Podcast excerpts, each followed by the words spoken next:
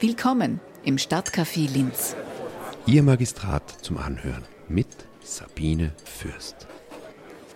Im Stadtcafé Linz geht es heute um einen Gegenstand, der nicht mehr aus unserem Leben wegzudenken ist, das Handy, das jetzt auch die Verwaltung erobert. Sabine Enzen-Ebner, Abteilungsleiterin Passmelde- und Wahlservice im Magistrat Linz. Inwiefern? Ja, durch die Registrierung der ID Austria und die App Digitales Amt kann man mehr als 200 Services der Verwaltung und der Wirtschaft nutzen und äh, man kann sich die ganzen Behördenwege ersparen. Wie wird denn dieses digitale Service nachgefragt? Ja, wir haben tolle Zahlen. Heuer schon, inklusive September, haben wir mehr als 3500 Personen registriert, doppelt so viele als 2022. Was bringt denn die ID Austria jetzt genau? Ja, man kann sich online ausweisen und auch online unterschreiben und alle digitalen Services nutzen. Der Gang zur Behörde empfiehlt und wer einen Scheckkartenführerschein besitzt, kann sich mit dem Handy ausweisen, sowohl bei einer Verkehrskontrolle als auch bei einer Behörde. Jetzt gibt es bereits die Handysignatur und die Bürgerkarte. Warum nun also auch noch die ID Austria? ID Austria hat höhere Sicherheitsstandards, ist ein EU-Projekt, kann dann äh, EU-weit genutzt werden und sie löst eben die Handysignatur und die Bürgerkarte ab. Die sind nicht so hochsicher und mit denen kann man auch nicht alle Services nutzen, wie zum Beispiel den Scheckkartenführerschein am Handy. Und das ist jetzt schon möglich, EU-weit zu nutzen alles? Noch nicht. Momentan gilt der Scheckkartenführerschein am Handy nur in Österreich, wird dann aber auch ausgeweitet. Wie schnell geht denn das, diese Aktivierung der ID Austria? Die Registrierung in unserem Passregister dauert ein paar Minuten und wir machen es aber so, dass wir die Fertigstellung auch bei uns machen. Das kann schon ein bisschen länger dauern, wenn sich wer am Handy noch nicht so gut auskennt, dass wir da vielleicht auch die Face-ID aktivieren müssen. Von zehn Minuten bis eine Stunde haben wir schon gebraucht, weil manchmal ist es halt ein bisschen komplizierter. Dann schauen wir uns das jetzt einmal an, wie das konkret abläuft. Gehen wir hin. Ja, da ist schon jede Menge los. Hallo? Ja, hallo. Margit Meyerhofer, ich arbeite im Pass-Meldeservice und mache jetzt ID Austria Inzwischen schon Expertin. Genau, naja, fast eine kleine.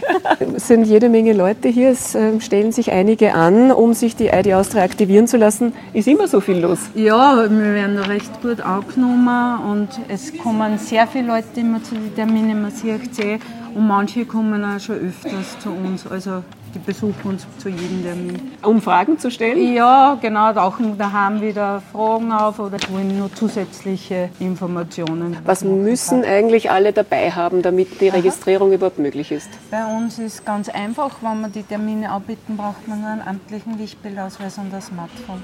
Was sind denn eigentlich so die häufigsten Probleme bei der Aktivierung? Die häufigsten Probleme ist eigentlich, dass das Smartphone zu alt ist oder die aus technischen Gründen die Sicherheitsrichtlinien nicht erfüllen für die App Digitales Amt. Da kann man dann auch nichts machen wahrscheinlich? Nein, da kann man nichts machen, genau. Okay, also das Smartphone muss äh, eine die, gewisse genau, Standard haben? Genau, die Sicherheitsrichtlinien erfüllen, was die App vorschreibt. Welche Fragen werden denn besonders oft oder häufig an Sie und Ihr Team gestellt? Die häufigste ist, welche Service oder was kann ich mit der ID Austria machen, was kann ich nutzen, wo kann ich einsteigen und was der Unterschied ist zwischen der Handysignatur und ID Austria. Das sind die häufigsten Fragen. Und am Schluss haben alle dann ein strahlendes Lächeln hoffentlich. Ja, sie gehen alle raus. Wir schließen alle die Registrierung vollständig ab, außer das Handy lasst das nicht zu, dann geht es leider nicht. Gut, dann will ich gar nicht länger stören. Bitte einfach die Nächsten wieder zu einer ID Austria. Ja. Vielen Dank. Dankeschön und tschüss.